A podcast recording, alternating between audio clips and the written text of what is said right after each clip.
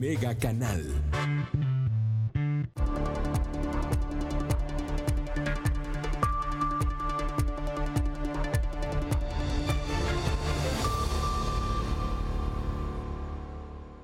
Gracias por estar con nosotros esta tarde en Mega Noticias Vespertino. Le agradezco que nos acompañe a través del canal 151 de Megacable. Ya lo sabe, también estamos transmitiendo por Facebook Live en eh, esta red social de Facebook. Nos encuentra usted como Mega Noticias Colima. Y también estamos grabando este contenido para que usted lo escuche más adelante, ya despuesito, en, el, en la plataforma de Spotify. Así que bueno, pues tenemos mucho, mucho que informarle a usted.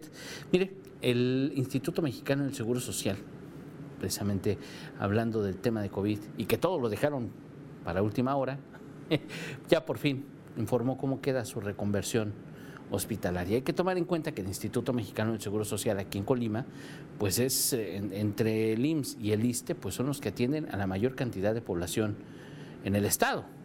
Entonces, el Instituto Mexicano del Seguro Social, el IMSS, pues sí es el que aglutina, el que tiene más derechohabientes aquí en la entidad. Entonces, pues obviamente con el COVID-19, desde la llegada de COVID-19 al Estado, bueno, pues los servicios de salud han sido un caos. No hay una crisis como ocurre en el Estado de México, no hay una crisis como ocurre en Tijuana, como ha pasado en Coahuila, en eh, Sinaloa, en Morelos, el Estado de México, digo la misma Ciudad de México, no, no estamos a ese nivel, invariablemente no. Pero sí, lo que sí ha ocurrido y que sí es un hecho es que muchas personas que se van a atender al IMSS, que se van a atender eh, con el seguro, el que era el seguro popular, ahora el INSABI, que se van a atender al ISTE, bueno, pues van divagando de un centro de salud, de un hospital a otro, porque realmente los servicios se han trastocado. Ha habido cambios en, las, en todas las instituciones de salud, en el sistema de salud, porque todas las autoridades en todo el país, pues le avientan ahora sí, se dijera, se dijera coloquialmente, le avientan toda la carne al asador de COVID-19. Es la preocupación en este momento. El punto es que terminan descuidando todo lo demás. Y no solamente hay quienes necesitan atención por COVID, hay quienes necesitan atención por un sinfín de padecimientos. Entonces ya por fin, hace unas horas el Instituto Mexicano del Seguro Social, bueno, pues emitió un comunicado ya en el que informa cómo queda su reconversión hospitalaria, cómo, quedan la, cómo quedará la atención en los hospitales del Estado, para que usted lo tome muy en cuenta, cómo van a estar, cómo va a estar trabajando el Instituto Mexicano del Seguro Social. de acuerdo con este comunicado, la Oficina de Representación Colima del IMSS, bueno, pues informa sobre estos cambios de servicios que se otorgan en los hospitales, obviamente por la demanda de la emergencia sanitaria por COVID-19. Como parte de esas estrategias para la, para la contención, eh, bueno, pues la auxiliar de atención médica del, segundo nivel, Susana Valenzuela eh, Pérez, bueno, pues mire, ella informó que los tres hospitales del IMSS en el estado se han reorganizado para evitar en lo posible el contagio en traslados en la sala de espera o por contacto con personal de salud. Eso es muy importante, porque aquí vamos a hacer una pausa, porque aunque digan las autoridades, usted ha escuchado decir al presidente que, y ha escuchado decir a muchos funcionarios que bueno, pues hay hospitales COVID y hay hospitales, centros de salud que no son COVID. Y pues ellos le dan eh, cubrebocas, caretas, todo el aditamento a los que están en hospitales COVID. Y el gobierno federal manda equipos, eh, manda aditamentos, manda eh, implementos para protección de personal en hospitales COVID. Pero los demás también están en riesgo realmente todos los médicos, todas las enfermeras, trabajadores sociales, todos los que están en cualquier institución del sistema de salud pública están en riesgo. Los médicos que están en, privados, también en hospitales privados, claro que están en riesgo. Los médicos que están hasta en las farmacias anexas de las, eh, en, en, los consultorios de las farmacias, hasta esos, esos médicos están en riesgo realmente ahora son ellos los que están verdaderamente en riesgo. Y tanto debe tener protección el médico que está en un consultorio anexo a una farmacia, es una, una farmacia, la que usted quiera, imagínense nada más, tan en riesgo está él como los que están en hospitales COVID. Porque la gente cuando empieza con un padecimiento no va a decir, ah, tengo COVID, ya, es seguro que tengo COVID. No, no lo sabemos. Muchas veces vamos por atención médica, ah, por, por, un padecimiento, por un síntoma, que a lo mejor no tiene nada que ver con COVID. Y ya vamos asintomáticos. Y ya vamos contagiando personas. O llevamos un síntoma asociado a COVID, pero pues como no tenemos el, el conjunto de síntomas, pues no creemos que tengamos COVID. Entonces, sí es muy importante que todos los médicos tengan protección, que todos los médicos tengan los cuidados, que todos los médicos tengan los implementos, que todos los médicos tengan mascarillas, gogles, eh, cubrebocas, guantes, todo lo necesario para protegerse ellos y proteger a sus pacientes, porque así como sale uno, entra otro. Y pues no sabemos exactamente al principio quién tiene COVID.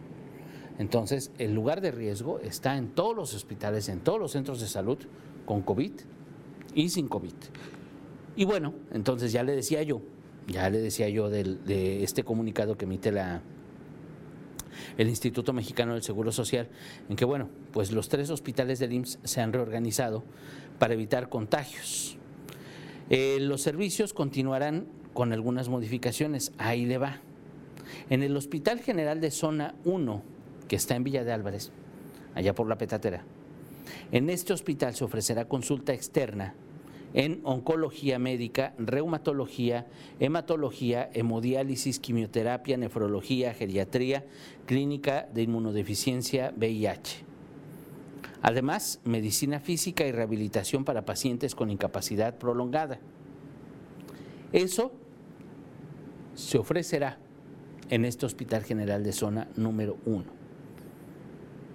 Además, en el primer piso se reubicará oncología quirúrgica, clínica de mama, traumatología y ortopedia para pacientes con incapacidad prolongada o pacientes ya hospitalizados, al igual que el módulo receta resurtible para pacientes pediátricos y adultos. Esto es en el Hospital General de Zona número 1. Espero que le haya tomado atención. La funcionaria indicó además que los servicios de hemodiálisis y nefrología continúan con consulta externa en la unidad localizada en Colima, en la Avenida de los Maestros 149, en la que era la clínica U anteriormente, y que bueno, pues ahorita está habilitada para todo esto, aquí en la colonia magisterial. Eso es lo que corresponde, para que usted lo tome muy en cuenta, hemodiálisis y nefrología. Ellos continuarán aquí en la Avenida de los Maestros. En tanto, el Hospital General de subzona con medicina familiar número 4, que está en Tecomán, la consulta de especialidades se suspende. Así es como queda ya en Tecomán, en el Hospital General de Zona número 4 allá en Tecomán la consulta se suspende, eh, la consulta de especialidades se suspende y solo se otorga atención a casos especiales prioritarios por las características de su padecimiento, así como la renovación de recetas para entrega de medicamentos que no se pueden suspender. Los que van por hipertensión, diabetes, etcétera, que bueno, pues ya tienen programadas sus citas para que les resultan sus medicamentos, ellos pueden seguir yendo a este hospital eh, de subzona de medicina familiar número 4, allá en Tecomán. Así que para que usted lo tome, lo tome muy, muy, muy en cuenta, es lo que ha informado el Instituto Mexicano del Seguro Social. Em, por lo pronto también en enfermedades, ahí le va, ¿eh? Oiga, nada más para que de igual forma el servicio de urgencias en las tres unidades hospitalarias continúa su operación, solo se reorienta respecto a la atención para separar al área para personas con sospecha de COVID-19. Las urgencias continúan igual en los tres hospitales, pero se, se reorientará respecto a la atención para separar a las personas con sospecha de COVID-19 a través del módulo de atención a pacientes con enfermedades respiratorias de cada hospital. Los pacientes con urgencia no respiratoria se reciben sin restricción. La coordinadora auxiliar de atención médica de segundo nivel refirió que eh, los pacientes que tienen citas eh, o cirugías programadas en alguno de los tres hospitales podrán comunicarse a partir de la segunda quincena de junio. Esto es muy importante. Si usted ya tiene citas o cirugías programadas en alguno de estos tres hospitales, podrá comunicarse a partir de la segunda quincena de junio para reagendar las consultas de consulta externa. En los teléfonos dan, tres, eh, dos, dan varios teléfonos, espero que usted los tenga, el del Hospital General de Zona número 4, que es el de Tecomán, 313-41-190, 313-41-190, eso es en Tecomán. El eh, de Colima, que es el de la capital del estado, en el, eh, allá en, en Villa de Álvarez, 312 336-3460. 312-336-3460. Y en el Hospital General de Zona número 10, que está en Manzanillo, es el 314-331-1670. 314-331-1670. 1670. Además, aclara el, IMSS que el laboratorio y radiología continúan en servicio con atención a pacientes derivados de las, de las especialidades en operación, así como todas las urgencias y derechohabientes de la unidad de medicina familiar enviados como urgencia con nota y firma del director de la clínica de primer nivel.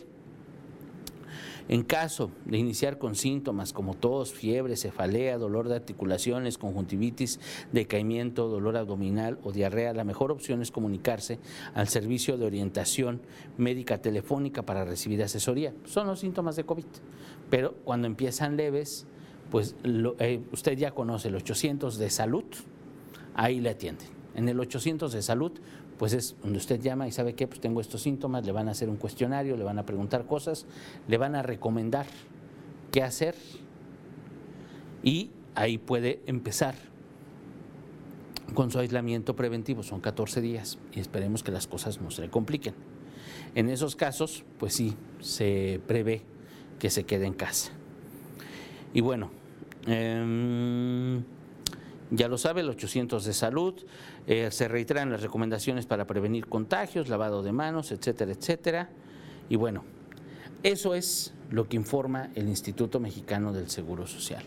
Tenemos la información, si usted la necesita, quiere que le repitamos el número, puede preguntarme con mucho gusto, yo con mucho gusto le digo, que es muy importante tomarlo en cuenta, porque pasa, y ha pasado, y ya nos, nos pasa, eh, de hecho, con el Hospital eh, Regional Universitario.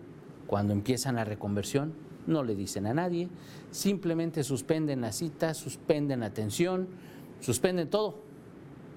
Y las personas, usted recordará, hace más de un mes, hace dos meses, y las personas se quedan, bueno, ¿y a dónde, a dónde voy a ir? ¿Qué voy a hacer? Ah, bueno, pues el punto es que debieron de haber informado con tiempo, a este hospital se va a reconvertir, se va a reconvertir, va a ser para atención de COVID, no va a ser para atención eh, general, y bueno, pues ahí es donde debieron empezar las autoridades, que pues obviamente no lo hicieron, y empezó la confusión porque las personas, las mujeres embarazadas, las mandaron a otro hospital, a todos hicieron reconversiones, derivaron a unos pacientes a un lado, derivaron a otros pacientes a otro, y el asunto es que se fueron enterando sobre la marcha, porque ya tenían que ir a cita, ya tenían que ir a consulta, y bueno, pues resulta que dijo mi mamá que ahí no me van a atender, que me van a atender en otro lado. Entonces, esas confusiones pues se evitan si las autoridades nos informaran sobre qué es lo que van a hacer, qué es lo que están haciendo y cuál va a ser el proceder. Ahora ya tiene usted ya tiene usted la, información por lo pronto del Instituto Mexicano del Seguro Social.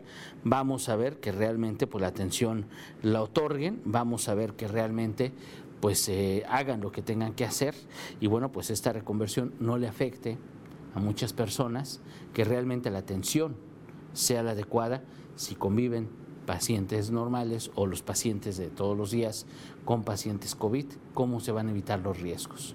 Hay que aprender de lo ocurrido en otros estados.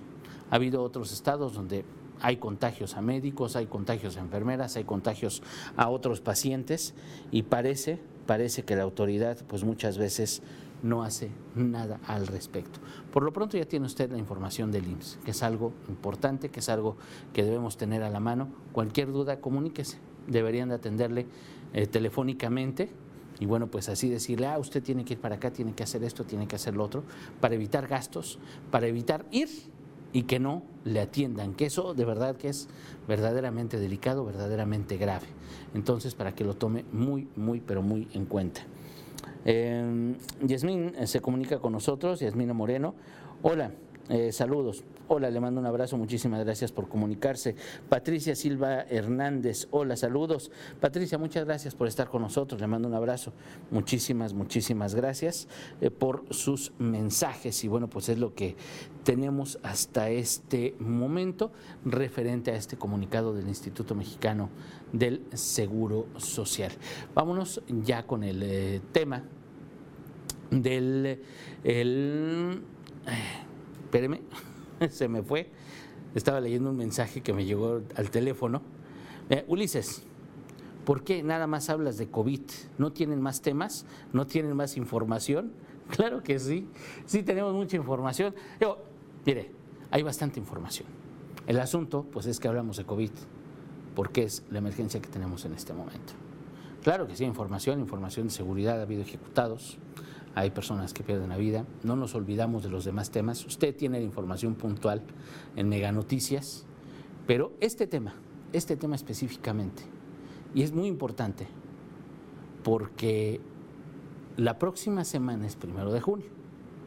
Entonces, ya usted, si está al pendiente de la información, bueno, pues el presidente de la República hoy por la mañana pues él ya anunció, ya anunció hasta una gira por el sureste mexicano a partir del 2 de junio.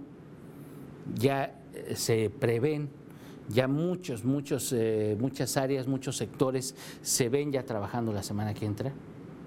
Y por la obligación de nosotros como medio de comunicación es decirle, a ver, espéreme, qué bueno que está haciendo planes, qué bueno que ya vea que todo regresa a la normalidad, pero en realidad no es así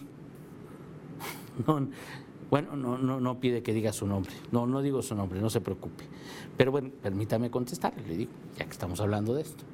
El punto es que a muchos ya se ven que regresaron a la vida normal, como si nada estuviera pasando.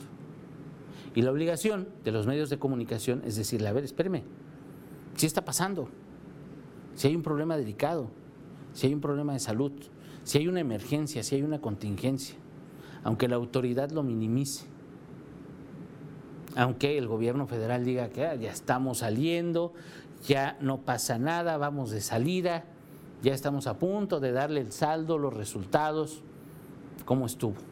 No, no, espéreme, todavía falta, porque eso dice el presidente. Y luego sus funcionarios dicen otra cosa. Y luego otros funcionarios le siguen la corriente al presidente y entonces, pues ya no sabemos ni a quién creerle.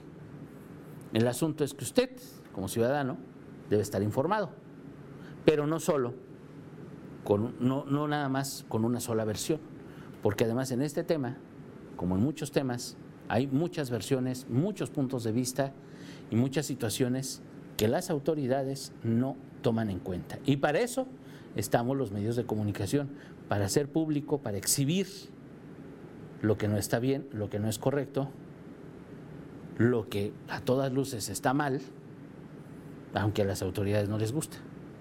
Y es lo que pasa, por ejemplo, pues decimos, y lo, decimos aquí, el problema con la educación a distancia, con este eh, sistema de educación a distancia que están llevando en las, en las escuelas públicas, que están llevando con este aislamiento social, que nos deja muchas, muchas, muchas dudas y mucho silencio de parte de la Secretaría de Educación.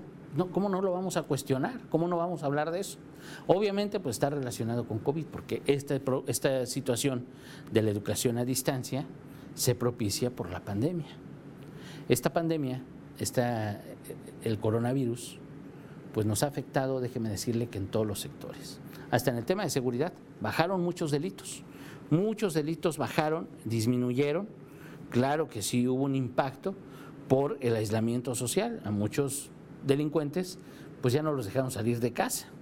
Hubo alguien que los retuvo y pues ya no los dejaron salir de casa. Y claro, claro que disminuyó la incidencia delictiva en muchos casos.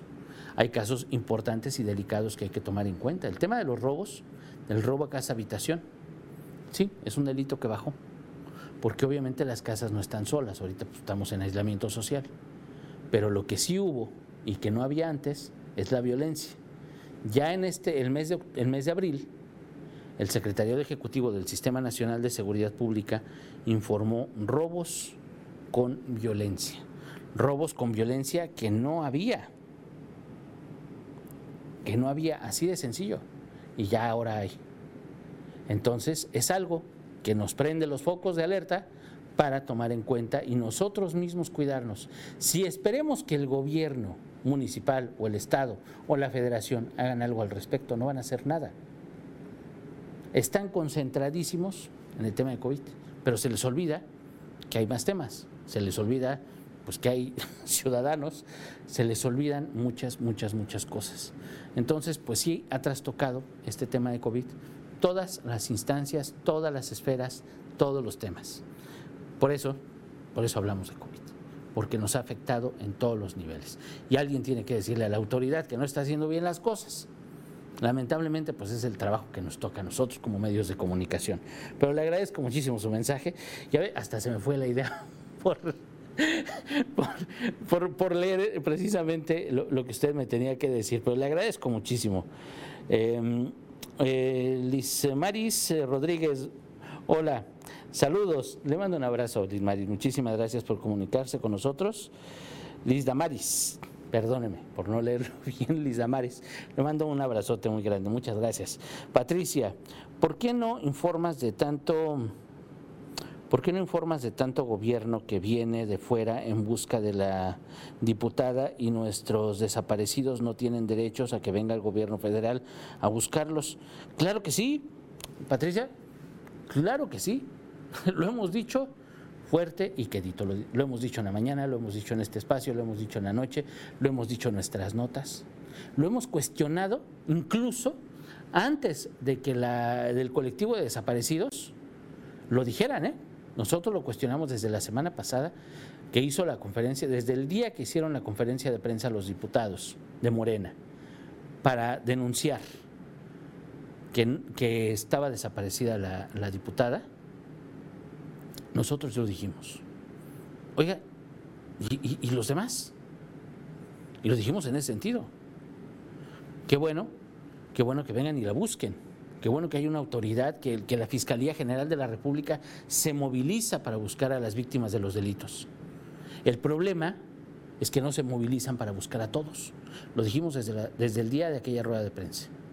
Y lo hemos dicho desde antes. Porque ciertamente es el delito el delito contra la diputada Anel Bueno Sánchez, pues sí es muy delicado, es muy grave. La privaron de su libertad. Nadie sabe dónde está. Nadie sabe quién la tiene. Sí es muy, muy grave que llegue a esos niveles la violencia. Claro que es gravísimo. Pero también es muy grave que los diputados se pronuncian por la desaparición de ella y no por los demás. Es muy grave que la Comisión de Derechos Humanos del Estado, y ya lo dijimos también, que la Comisión de Derechos Humanos del Estado emite un pronunciamiento por la búsqueda de, la búsqueda de la diputada casi 20 días después. Eso es muy grave también. Y además, pues el gobernador también se pronuncia al respecto para abonarle políticamente, también 15 días después, 20 días después. El asunto es que nadie se pronuncia por los otros desaparecidos. Nadie se pronuncia por las víctimas de otros delitos. Nadie se pronuncia por las víctimas de homicidio. No hay autoridad que se pronuncie por ellos. Lo hemos cuestionado muchas, muchas, muchas veces. Si es importante buscar a uno, es importante buscar a otro, es importante buscar a todos. Cuestionamos ya en muchas ocasiones desde que empezó esta pandemia, y usted, si me sigue regularmente, seguramente se ha dado cuenta que desde que empezamos con la contingencia, desde que empezamos eh, ya con las medidas de aislamiento social, de la sana distancia, del resguardo en, nuestras casas, bajó la actividad de muchas dependencias y entre ellas la Fiscalía suspendieron la búsqueda de personas desaparecidas. Ya no nos enteramos qué pasó con, la, con los operativos en la, costa. Usted recordará en, en febrero que, bueno, pues con bombo y platillo anunciaron operativos costeros para prevenir, para erradicar la delincuencia. Estuvo el gobernador, mandos federales, la Guardia Nacional, los alcaldes, la alcaldesa de Manzanillo, la delegada del gobierno federal sale en la foto, el operativo Costera, en febrero, en finales de enero, a principios de año, para no errar. Y salen todos en la foto bien contentos, dándole el banderazo a ese operativo que iba a disminuir la violencia en Colima. Llegó COVID y se acabó, ya no supimos qué pasó, ya no supimos en qué quedó el operativo. Y mire que lo cacarearon, invirtieron, destinaron elementos, no, no, no sé cuánta cosa. Llegó COVID y todo se acabó. Llegó COVID y parece que también la delincuencia hizo una pausa, aunque en los datos, en los números, no. Y déjeme decirle que cada dato, que cada número es una víctima de un delito. Son personas las que conforman esa estadística. Y no ha pasado absolutamente nada. No ha cambiado la delincuencia con COVID. A la delincuencia no le afecta COVID-19. Están sobre COVID-19. Lo vemos en todo el país y lo vemos aquí en Colima. Pero sí, déjeme decirle que, sí, sí le hemos dicho, Patricia, le mando un abrazote. Eh, Pedro, eh, saludos cordiales. Le mando un abrazo, don Pedro. Muchísimas gracias por comunicarse. Se deben de estar por todas las enfermedades por igual. Todos se tratan de salud y todos son de vida o muerte y no se atienden a tiempo. Y los hospitales sin consultas médicas las enfermedades no esperan ni le piden permiso para que te den, urge el servicio de consultas médicas. Claro que urgen muchos servicios y es lo que estamos cuestionando. O sea, imagínense nada más, estamos, ¿a qué, día es hoy? 27 de mayo. Estamos a 27 de mayo. La pandemia, el, el coronavirus, COVID-19, llegó a Colima el 13 de marzo. 13 de abril, 13 de mayo, dos meses y medio casi. La conversión hospitalaria se anunció a finales de marzo. Ya a principios de abril ya estaban hablando el gobernador, autoridades, la Secretaría de Salud sobre la reconversión hospitalaria en Colima, porque pues, pues es Colima, porque tienen que prepararse para COVID-19. Y entonces empezaron a hacer una reconversión, no le informaron a nadie, tuvimos que enterarnos cómo estaban las cosas. Y el IMSS y el ISTE, nada. Tuvimos en entrevista al gobernador y el gobernador nos dijo pues, que el IMSS y el ISTE no estaban haciendo nada. Preguntamos, ¿sabe qué nos han respondido? Nada. Hasta este comunicado que yo le leo con urgencia, porque definitivamente es importante que usted tenga esta información, estamos a 27. Imagínense cuánto tiempo ha pasado para que el IMSS le diga a la ciudadanía, le diga a sus derechohabientes cómo quedó la capacidad, cómo quedó su reconversión hospitalaria. ¿Cuántos meses tuvieron que pasar? Así funciona la burocracia. Esa es la burocracia dorada del país y son los que presumen en las mañaneras que están trabajando. La realidad es que no. Tenemos un comunicado meses después, cuando ya mucha gente dio vueltas, cuando ya mucha gente fue rechazada, cuando ya mucha gente se enteró por la mala, que bueno, pues cambiaron las cosas, cambiaron las reglas y, ya no es lo mismo en el IMSS. Y eso pues no lo vamos a ocultar, ¿verdad? Patricia, también mi hijo, eh, nadie sabe y nadie vio nada es triste que nadie nos haga caso.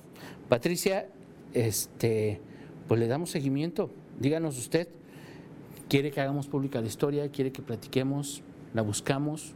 Díganos usted qué hacemos. Para eso estamos los medios de comunicación, para que se hagan públicas las cosas, para exhibir a las autoridades que no están haciendo nada.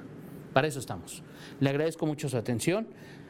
Nos vemos mañana a las 11 de la mañana. Hoy por la noche le espera mi compañera Dinora Aguirre Villalpando. Yo le agradezco mucho. Que tenga muy buena tarde.